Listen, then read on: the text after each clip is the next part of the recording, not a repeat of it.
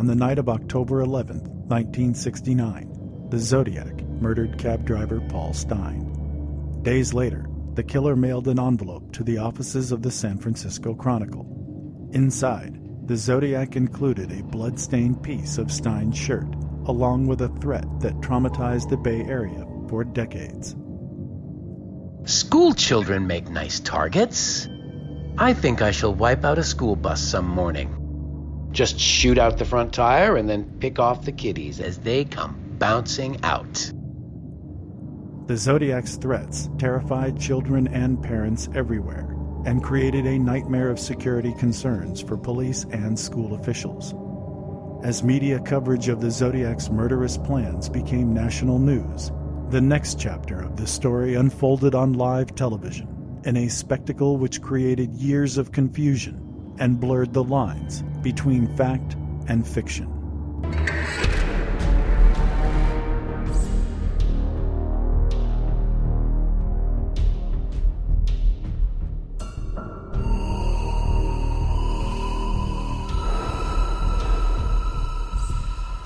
October 22nd, someone claiming to be Zodiac calls a San Francisco talk show and arranges a meeting with lawyer Melvin Belli.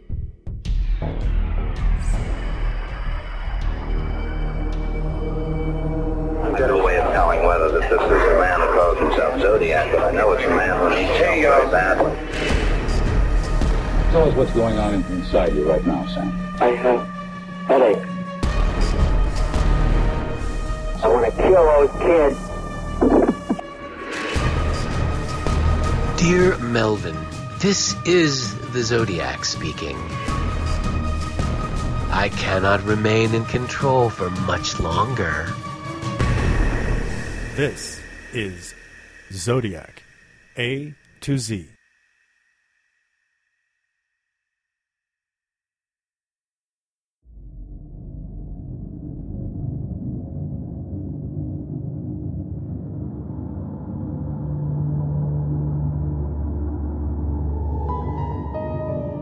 In the early morning hours of October 22, 1969, the Oakland Police Department received a telephone call from a man claiming to be the Zodiac. The caller said he wanted famous Boston attorney F. Lee Bailey or San Francisco lawyer Melvin Belli to appear on a local television talk show.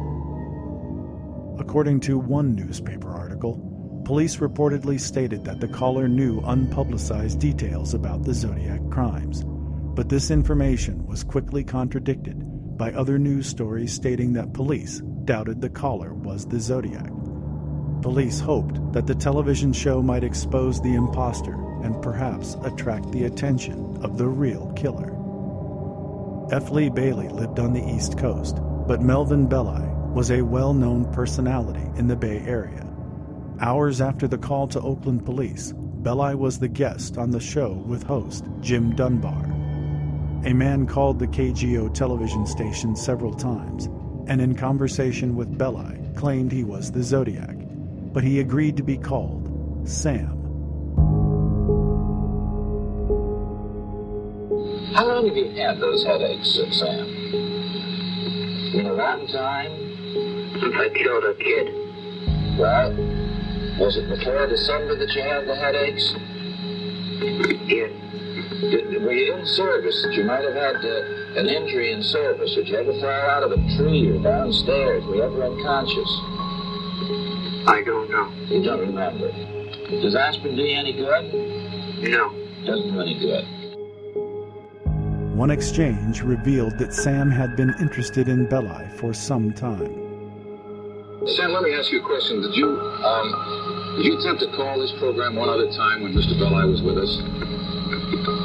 Can you go on? Did, did you try to call us one other time about two, two or three weeks ago when, when Mel Belli was with us?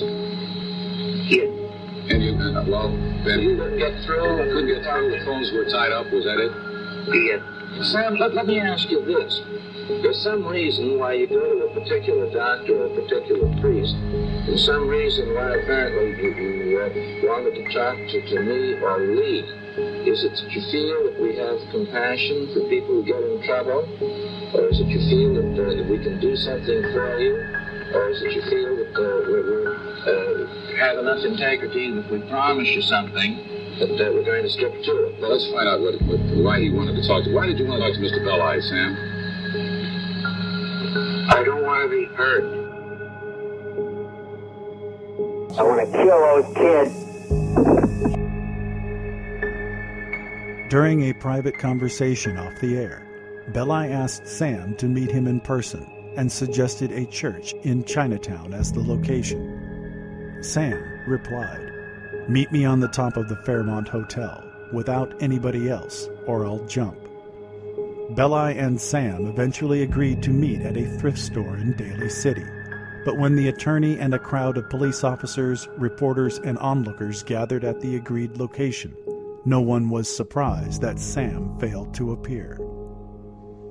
Investigators did not believe that Sam was the real Zodiac, but they knew that he had to be identified and cleared as a suspect.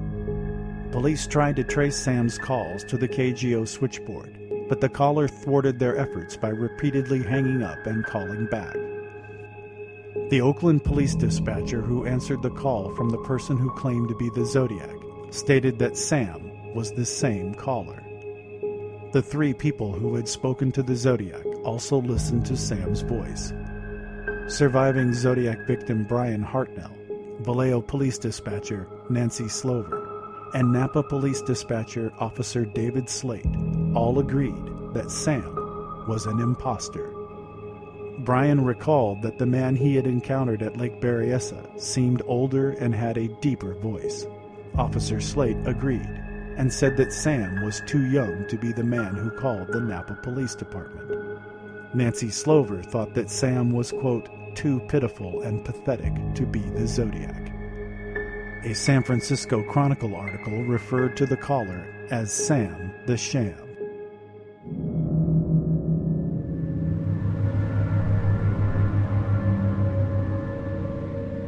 In the weeks after his televised conversation with Sam, Melvin Belli worked with rock legends the Rolling Stones as they attempted to find a concert venue somewhere in San Francisco.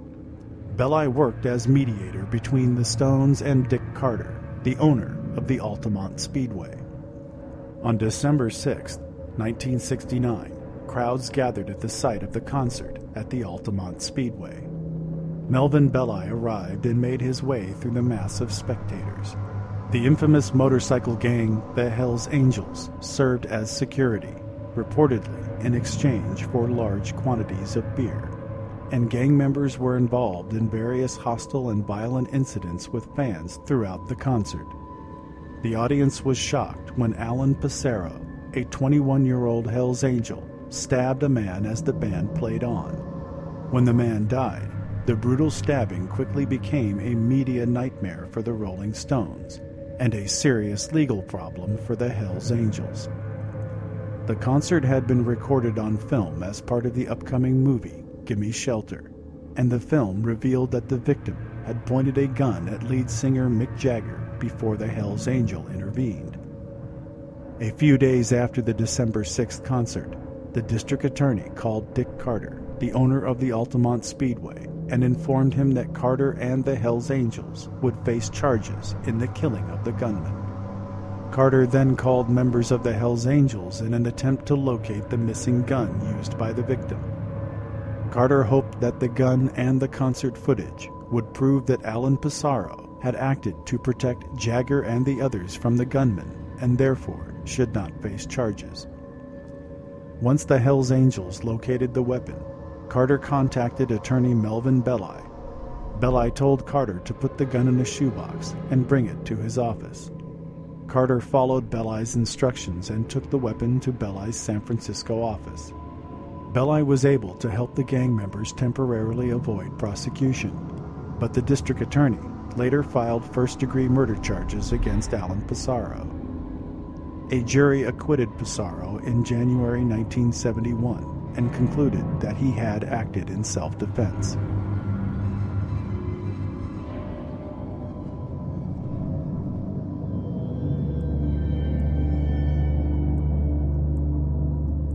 Melvin Belli left San Francisco on December 20, 1969, to attend a conference of military trial lawyers held in Munich, Germany. On that same day, the Zodiac mailed a letter to Belli's home. Postmarked December 20th, the envelope arrived at the attorney's residence on December 23rd. Belli's housekeeper then forwarded the envelope to the attorney's office. After the Christmas holiday, office employees opened the envelope and found it contained a written plea for help and a blood-stained scrap of cloth. Belli's staff immediately notified the San Francisco Police Department. Handwriting experts concluded that the Zodiac had written the letter, and police confirmed that the scrap of cloth did, in fact, come from the shirt worn by the Zodiac's last known victim, cab driver Paul Stine. The killer seemed to have commented on the Zodiac impostor Sam by sending a letter to Belli along with a piece of a victim's clothing, as if to say, that other person is an impostor. I'm the real Zodiac. Dear Melvin, this is the Zodiac speaking. I wish you a happy Christmas. The one thing I ask of you is this. Please help me. I cannot reach out because of this thing in me. Won't let me. I am finding it extremely difficult to keep in check. I am afraid I will lose control again and take my ninth and possibly tenth victim. Please help me. I am drowning. At the moment, the children are safe from the bomb because it is so massive to dig in, and the trigger mech requires so much work to get it adjusted just right. But if I hold back too long from number nine, I will lose complete, all control of myself and set the bomb up. Please help me. I cannot remain in control for much longer. San Francisco Chronicle reporter Paul Avery contacted Melvin Belli by telephone in Munich, Germany on December 28th. Belli commented on the Zodiac letter and offered his help to the Zodiac. Avery's article appeared in the San Francisco Chronicle on December 29th and specifically stated that Belli was, quote, en route to Germany on the day the letter had been postmarked, December 20th. Avery also mentioned that the housekeeper had forwarded the letter. Belli described his plans to Avery, who wrote, Belli said he is scheduled to remain in Europe for several weeks. He has a trial starting next week in Naples and then plans to fly to Algiers, Africa, to confer with fugitive Black Panther, Eldridge Cleaver. Belli made several public appeals asking the Zodiac to turn himself in, with the promise that the attorney would protect the killer and help him avoid the death penalty. According to all of the available evidence, including police reports, FBI files, official documents, and interviews with investigators, the real Zodiac never contacted Melvin Belli again. But the man who called the Jim Dunbar talk show had apparently developed an obsession with the celebrity lawyer.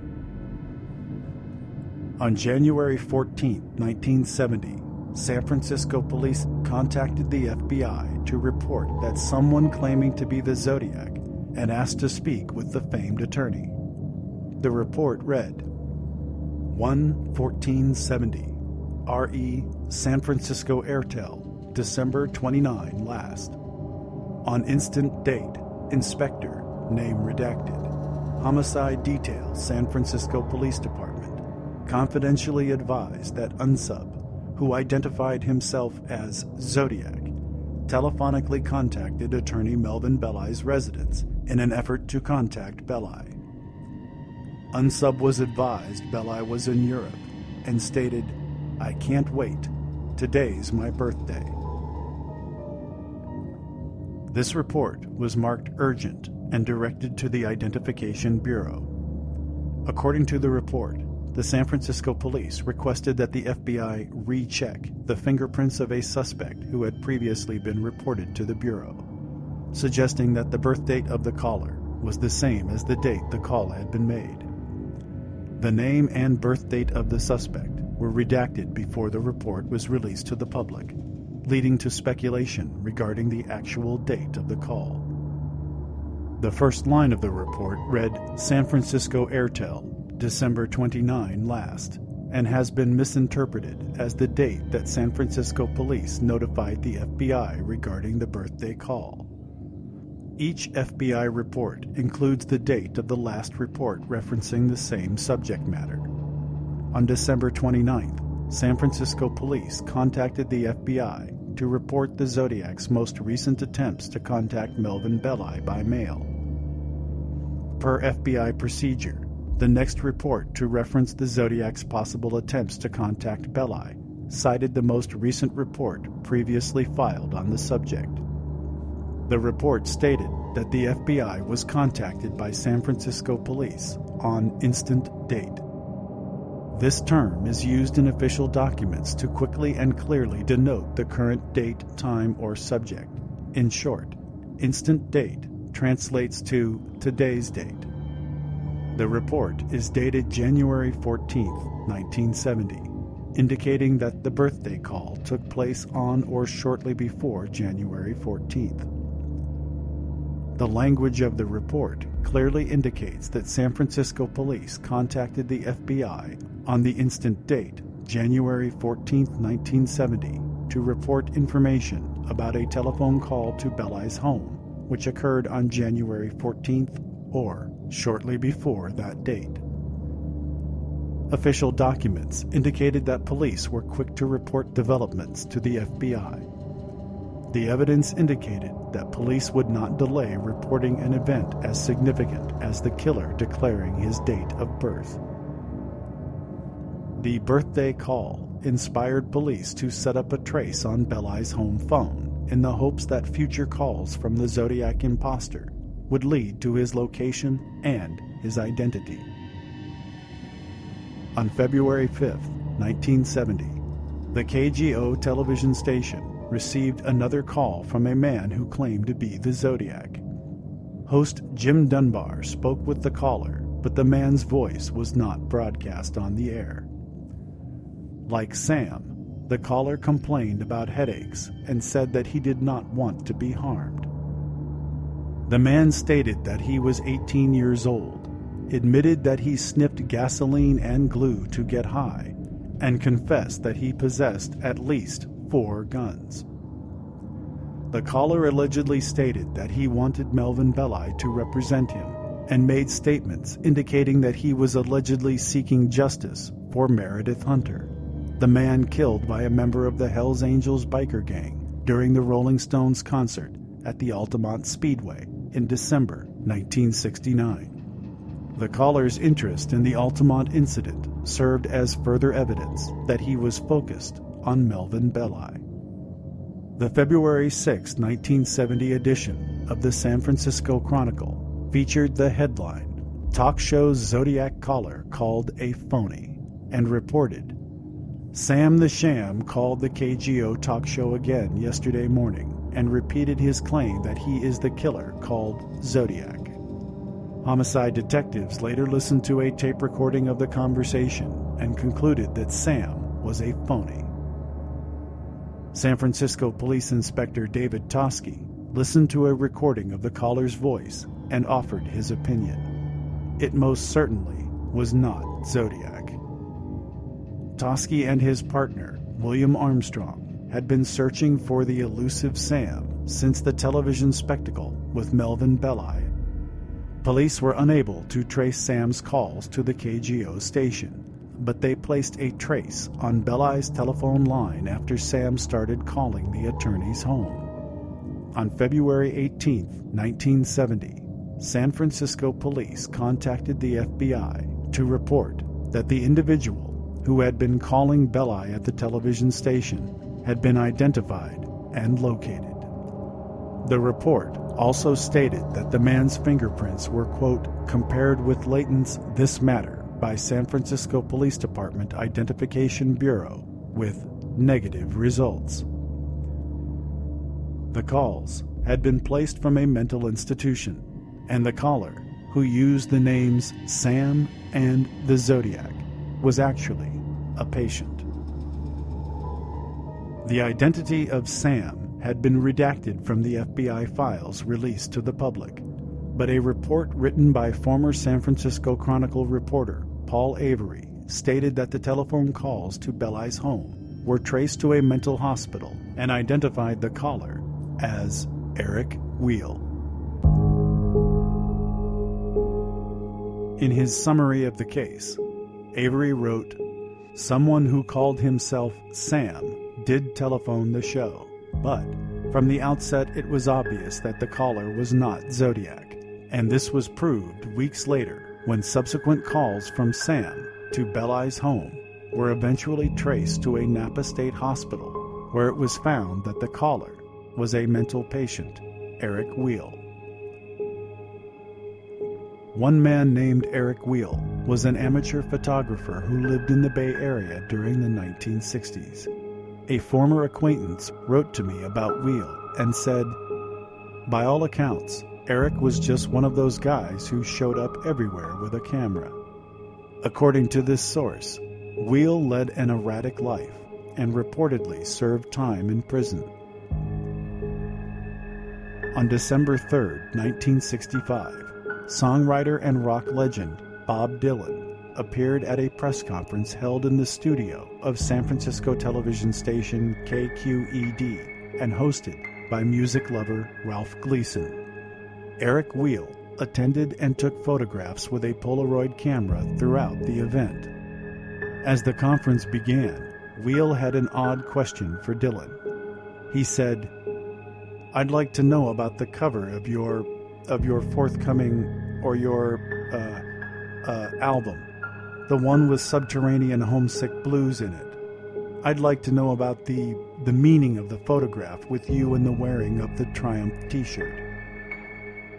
Dylan asked, "What did you want to know about it?" Weal answered, "Well, that you know that that's an equivalent photograph. It means something. It's got a philosophy in it." The audience laughed at this, and Dylan seemed amused as Weal continued and said, I'd like to know visually what it represents to you, because you're a part of that. Dylan appeared to search for an answer, and finally replied, I haven't really looked at it that much. I don't really. But Weal interrupted to emphatically state, I've thought about it a great deal. Dylan explained that the photograph and t shirt were simply random choices made on the day of the photo shoot. Weal then asked, "What about the motorcycle as an image in your in your songwriting? You seem to like that." Dylan shrugged and said, "Oh well, we all like motorcycles to some degree." Weal quietly replied, "I do." Immediately after the conclusion of the press conference, Eric Weal stepped onto the stage right behind Bob Dylan and began taking photographs. He tried to follow the singer until a crowd formed and blocked his path. Weal's fascination with celebrity was evident during the 1965 press conference. The man who called Dunbar's show on February 5, 1970, mentioned Belli and his connection to the events surrounding the murder at the Altamont Speedway. Weal's behavior indicated that he had become fixated on Belli, and that the calls to Belli's home were part of his ongoing efforts to establish contact with the celebrity attorney. San Francisco investigators cleared Eric Weal as a Zodiac suspect.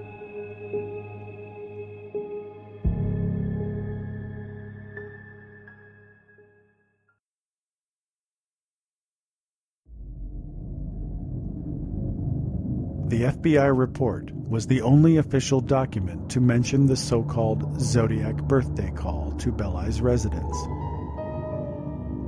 The call was not mentioned in any of the hundreds of pages of reports produced by the Vallejo Police Department, the Napa County Sheriff's Office, the Department of Justice, or the San Francisco Police Department.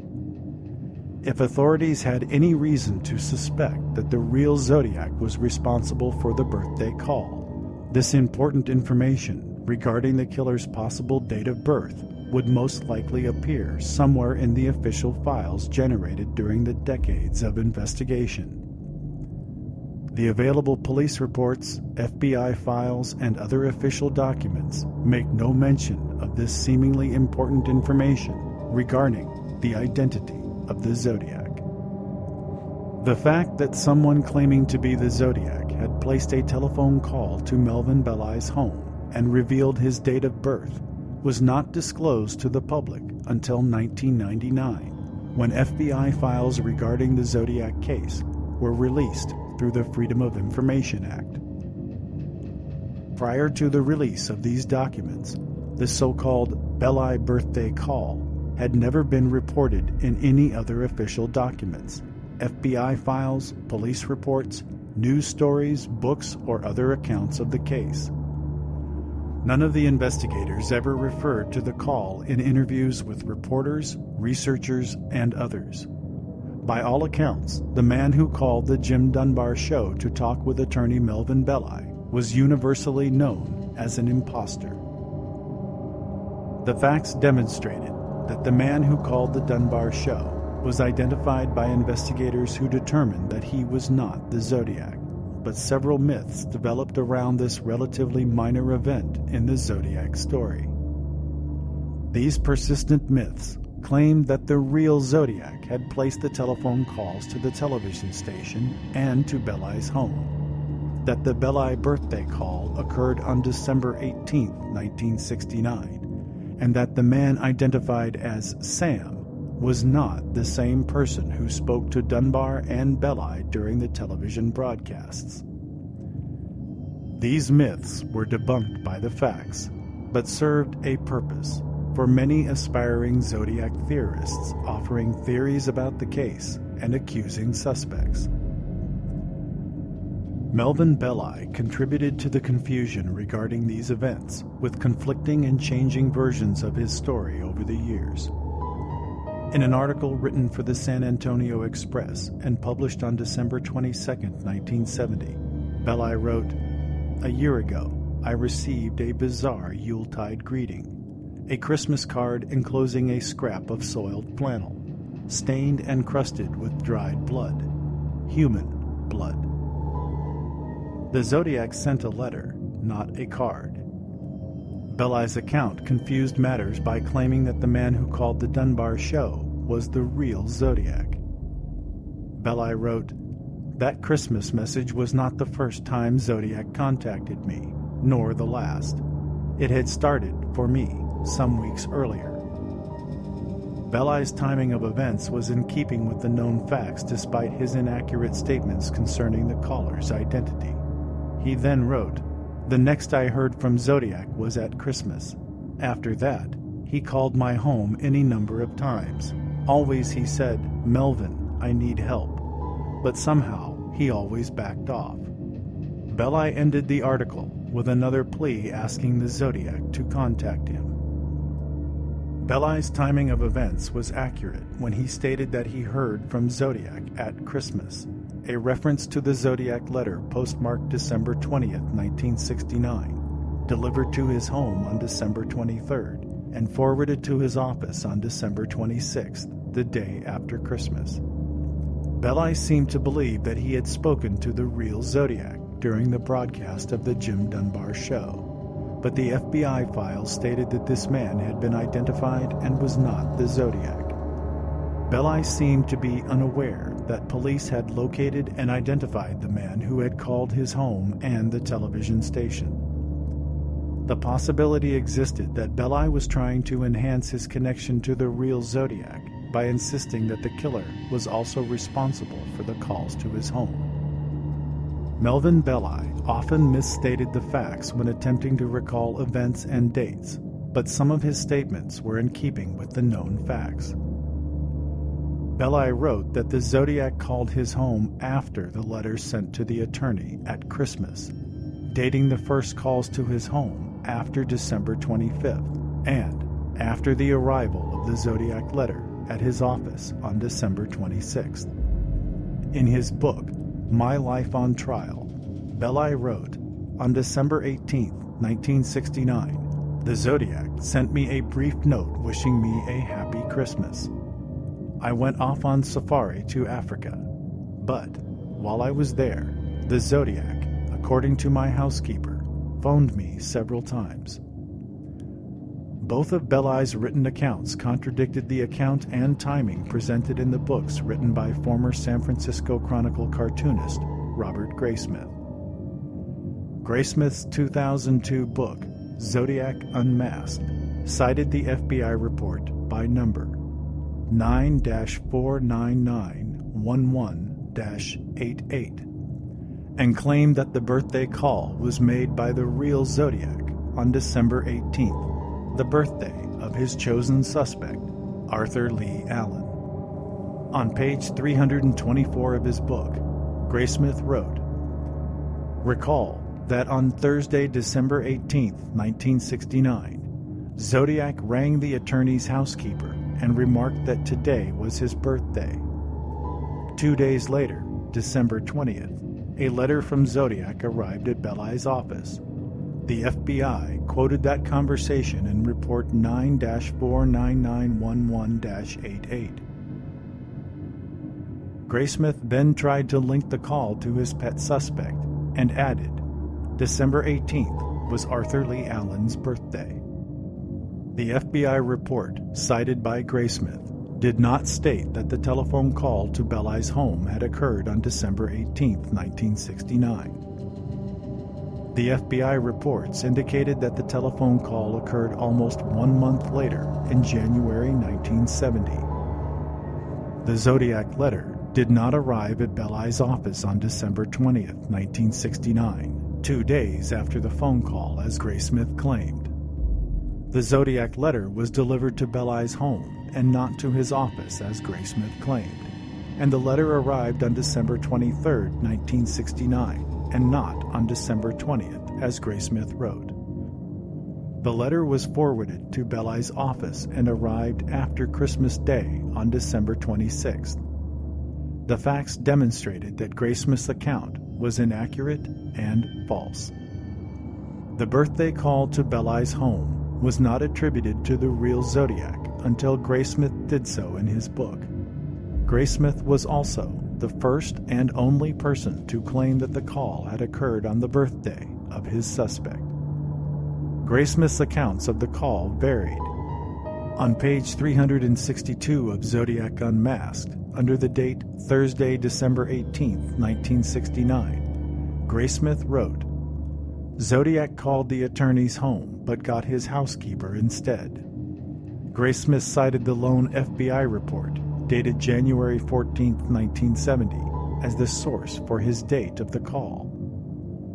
Under the date Saturday, December 20th, 1969, Graysmith wrote, Two days after the call, exactly a year after the first Northern California murders, Zodiac's letter, containing a square of Stine's bloody shirt, arrived at Belli's home. Unopened, it was forwarded down to his business office to be opened by his secretary. On page 365, Graysmith wrote, December 20th, a letter from Zodiac arrived at Belli's office. Graysmith provided a quote from Belli's book, My Life on Trial, on page 363 of Zodiac Unmasked.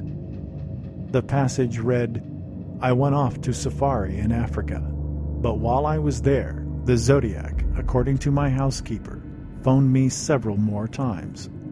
Here, Graysmith inserted the word more into Belli's quote to imply that Belli had mentioned a previous call, when in fact he did not do so. Belli erroneously referred to a note from Zodiac on December 18th and not a telephone call on that date. Belli dated the note on December 18th, but did not provide the date of the phone calls. He stated that he was off to safari in Africa while the Zodiac was phoning his home. Belli's timing of the events indicates that he did not leave San Francisco until after the Zodiac had mailed the letter on December 20th, 1969. Belli's statement, made long after the time in question, indicates that he may have been confused about where he had traveled at the time, but his statement that he left after the Zodiac mailed the letter is consistent with the account of his travel plans provided to reporter Paul Avery in December 1969. Using the available information, the following timeline accounts for Belli's whereabouts in late 1969 and in early 1970. December 6th through December 20th, Belli was in San Francisco. December 20th, 1969, Belli departs for Europe. December 20th through January 2nd or 3rd, Belli was scheduled to be in Munich, Germany. January 3rd through January 9th or 10th, Belli was scheduled to be in Naples, Italy. January 10th through January 14th, Belli was scheduled to be in Algiers, in Africa. This rough estimate placed Belli in San Francisco until December 20th, when he departed for Europe. Belli remained in Europe until he left for Africa sometime in the second or third week of January. If Belli was correct and the calls to his home were placed while he was in Africa, the calls took place sometime in the second or third week of January 1970.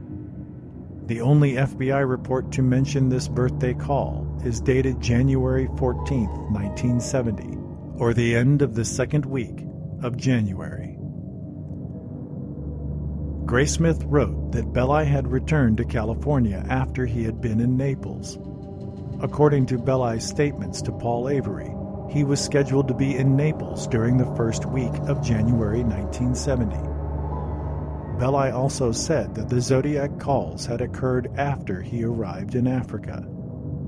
Belli was scheduled to be in Africa sometime during the second or third week of January 1970. If Belli had returned to California, he must have done so sometime in the middle of January, before he traveled to Africa. All of the available information indicated that the birthday call to Belli's home occurred shortly before January 14, 1970. None of the available information indicated that the call occurred on December 18, 1969.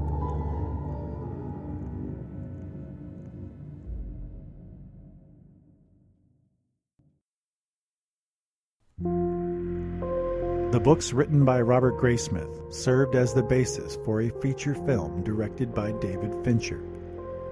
In the film, the so called Zodiac birthday call serves as a linchpin of Graysmith's accusation that his suspect, Arthur Lee Allen, was the Zodiac. The film changes the facts to suit its needs. In the fictional story of the film, the police trace Sam's calls on the day of the Jim Dunbar broadcast on October 22, 1969, to a mental hospital and immediately identify the caller as an impostor. In the film, on the same day of the Dunbar broadcast and failed meeting with Sam, SFPD Inspector William Armstrong tells his partner Dave Toschi they pulled off the trace. Our Daly City no show called from a mental institution. In reality, police were unable to trace the calls that day and did not locate the caller at a mental institution until three months later. The film also leads audiences to believe that the real Zodiac called Belai's home on December 18, 1969, despite the facts which contradicted that version of events in order to create the false illusion that the real Zodiac was involved. The film portrays Armstrong's character stating a falsehood. Quote, the Oakland PD operator is sure the man she talked to had a deeper voice, calmer. It might have actually been him. The film implies that him was the real Zodiac by creating the false narrative that the Oakland PD operator who answered the first call from the person claiming to be the Zodiac did not believe that the person who called the Jim Dunbar show was the same person who called the Oakland Police Department. In reality, the Oakland police operator believed that Sam was the same person who called the Oakland Police Department, raising questions about the motives behind the decisions to fill this scene in the film with fiction seemingly designed to mislead viewers into believing two different callers were involved a Zodiac imposter and the real Zodiac. The filmmakers used the actual videotapes of the original television broadcast as the source for the film's recreation of the Jim Dunbar show, going so far as to reproduce the set, the clothing, and much of the dialogue from the original broadcast. However, the filmmakers made a deliberate decision to alter the dialogue during one specific segment in order to further the false narrative that two different people were making Zodiac telephone calls. In reality, host Jim Dunbar asked Sam if he had called into the television show during a previous broadcast featuring Melvin Belli. In the fantasy version, the same sequence had been changed, and the actor portraying Jim Dunbar said, Did you attempt to call one other time when F. Lee Bailey was with us two or three weeks ago? Sam then answered, Yes. And Dunbar's character asked, Why did you want to talk to Mr. Bailey? Belli then asked, Why did you want to talk to me, Sam? And Dunbar looks at Belli as if he disapproves of the attorney's attempt to focus on himself. The filmmakers altered the dialogue in this scene, changing the name Mel Belli to F. Lee Bailey. The individual who originally called the Oakland Police Department had claimed to be the Zodiac and demanded that Belli or Bailey appear on Dunbar's program. However, Dunbar himself referred specifically to Mel Belli as the guest on the previous show, and Sam replied that he had tried to call during that specific program to talk to Belli and not F. Lee Bailey. Belli himself confirmed that he was a guest on a previous show when he said, You couldn't get through, and we were talking. Given the undeniable fact that the filmmakers had access to the actual video of the original broadcast, the change in the dialogue stands out as a deliberate decision. The filmmakers tried to create the false impression that the real Zodiac had called Belli's home on Alan's birthday. In reality, Sam confessed that he called during Belli's previous appearance on the Dunbar show, and the calls to Belli's home were traced to a mental hospital and Eric Weil. The real life facts demonstrated that Zodiac imposter Eric Weil had an apparent obsession with Belli, which drove him to call the attorney. The film tried to obscure the evidence of Weil's obsession with Belli by creating the false impression that the Zodiac imposter was instead fixated on F. Lee Bailey. This change created the false impression that the Zodiac imposter was interested in Bailey, while the real Zodiac was focused on Belli. Facts were changed, and the events were rearranged to accommodate the film's false narrative regarding Belli's whereabouts at the time of the Zodiac letters sent to his home. One curious scene shows Toschi and Armstrong arriving at the home of Melvin Belli while Christmas music plays. Inside, they find the melodramatic attorney sitting behind his desk and holding a new letter from the Zodiac. Belli reads the letter to the inspectors, who are not happy with him. Belli says that the people have a right to know about the letter, and Toschi says, which is why you contacted the Chronicle. Belli then explains that the envelope came during, quote, the middle of last week. He said he believed that the Zodiac had chosen to write to his home because he had been unable to contact Belli at the television station or here, meaning Belli's home. Armstrong asks, He tried to contact you here? Belli responds, several times, and explains, I was out, but he spoke with my housekeeper. Armstrong's character then runs off to question the housekeeper. The facts demonstrated that Belli was in Munich, Germany, and not in San Francisco when the Zodiac's letter arrived at his home on December 23, 1969. He was not at home, and he did not touch the Zodiac letter, nor did he contact the Chronicle before alerting authorities. Belli did not tell police about phone calls to his home because no such calls had occurred at the time. According to the FBI files, Belli's housekeeper did not report receiving any phone calls from someone claiming to be the Zodiac at the time in question, but she did so later, in January 1970. Immediately after the scene with Toschi, Armstrong, and Belli, a title on the screen reads March 22, 1970, two and a half months later. Approximately two and a half months before March 22nd would date the scene in Belli's home in the second week of January, or the time of the FBI report which mentioned the Zodiac birthday call. In the film's bizarre fictional version of events, the Zodiac letter arrived at Belli's home one week before his meeting with Toschi and Armstrong in the second week of January, almost three weeks after the Zodiac letter was actually sent. In another scene, Graysmith sits in the home of Melvin Belli, waiting to meet with the famous attorney. Belli's housekeeper brings the cartoonist some refreshments while he moans about the length of his wait.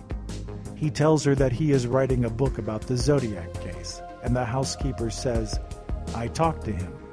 Graysmith asks, With Mr. Belli about the case? And the housekeeper replies, With Zodiac, when he called. She tells Graysmith that the caller had said it was his birthday. When asked to recall the date of the phone call, the housekeeper says, Mr. Belli was away for Christmas, gone for a week. Then the letter arrived. She further states that Belli came back on Christmas Graysmith then speculates. So the call came before December 20th, and says to himself, So Belli left on the 18th. This scene reveals that Graysmith's character has invented the December 18th date with a clear bias against his suspect, regardless of the facts. Graysmith never interviewed Belli's housekeeper, and he did not learn of this so called birthday call until 1999 with the release of the FBI files on the Zodiac case. These files demonstrate that the telephone calls to Belli's home occurred in early 1970 and that these calls were traced to the patient in a mental hospital. Belli did not leave for Europe on December 18th, but on December 20th, as he told reporter Paul Avery. Belli was not in San Francisco for Christmas, but he was instead in Munich, Germany, as is well documented in press accounts of that time. After the scene with Belli's housekeeper, the film shows Graysmith as he breathlessly dials Toschi for confirmation on the birthday call. Toschi is evasive, but then tells the cartoonist that had his partner checked on the call, he would have put that in a report for the Department of Justice. Any reports that Armstrong filed with the Department of Justice would have stated that the telephone calls to Belli's home were traced to a mental patient and were not made by the real Zodiac, as the San Francisco Police Department had reported to the FBI in February 1970. Toschi therefore had no reason to tell Graysmith otherwise. In the film, Graysmith is also shown speaking with Agent Mel Nicolai, of the State Department of Justice in Sacramento, California. Nicolai states that none of the suspects had been born on December 18th, the day Graysmith believes the birthday call took place. Nicolai says Armstrong checked this out. Had Armstrong checked this out, he would have known that his own suspect, Arthur Lee Allen, was born on December 18th. Obtaining a suspect's date of birth and other vital statistics is usually the first thing on an investigator's list of things to do. Even within the confines of the film's fictional universe, the inconsistent narrative indicates that none of the characters and investigators seem to notice this important fact, indicating that even they knew that the birthday call did not take place on December 18th, and that they considered the call to be of no importance in the investigation. Near the end of the film, Robert Graysmith appears at the home of San Francisco Police Inspector David Toschi, proudly produces Arthur Lee Allen's driver's license, and cites the December 18th birthday call to Melvin Belli. Toschi seems impressed by Graysmith's discovery concerning Allen's date of birth and the date of the birthday call.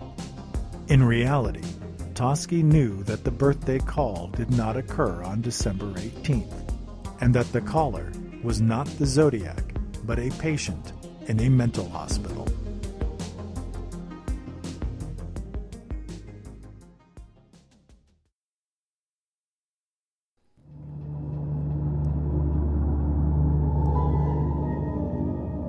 Decades of misinformation spawned years of confusion, falsehood, and myths regarding the events surrounding the Jim Dunbar show and the identity of the caller known as Sam.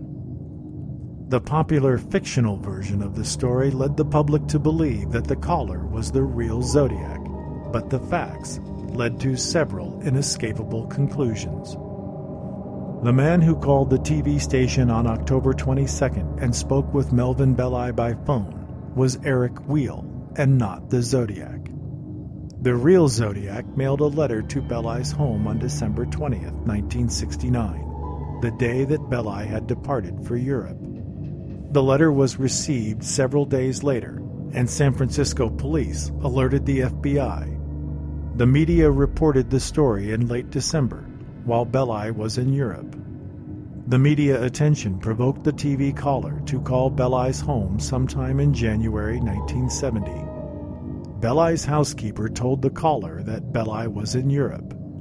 The housekeeper contacted police to report the Zodiac call. Shortly after receiving this information, the San Francisco police alerted the FBI on January 14, 1970. San Francisco police then placed a tap on Belli's telephone, and when the man called again, they were able to trace the calls to a mental hospital and patient Eric Weil.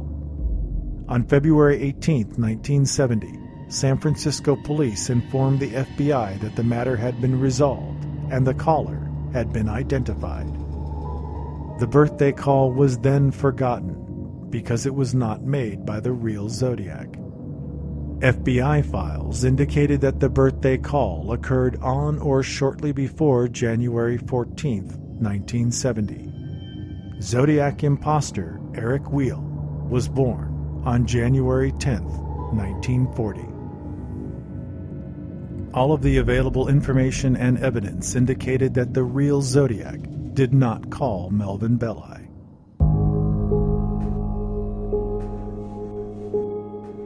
Over the years, I tried to verify many of the questionable claims presented in the books written by Robert Graysmith, but the facts usually demonstrated that his accounts of the case were often distorted, exaggerated, or untrue.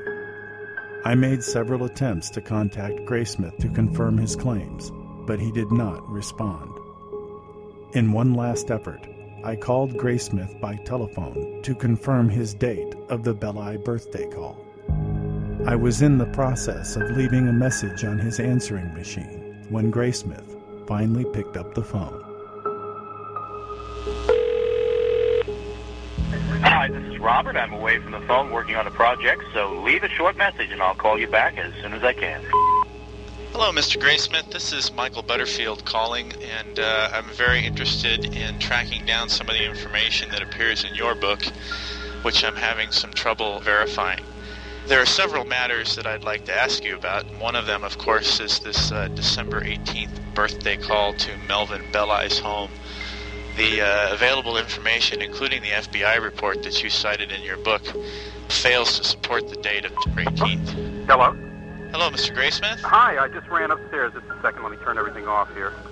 Uh, who's calling? My name is Michael Butterfield. Uh huh. Oh, yeah, I, I know. Yeah, right, I know all about you. And uh, I was just trying to track down some information about this uh, birthday call to Melvin Belli. Uh, I really don't want to talk about it. I'll talk to you later, okay? For reasons which may be obvious, Robert Graysmith never called to resume the conversation, and he never provided any evidence to support his claims about the so called birthday call. Thanks to the popular and fictional accounts of the case, Many people were convinced that the real Zodiac was responsible for the telephone calls to the television station and to the home of Melvin Belli. But the facts told a very different story.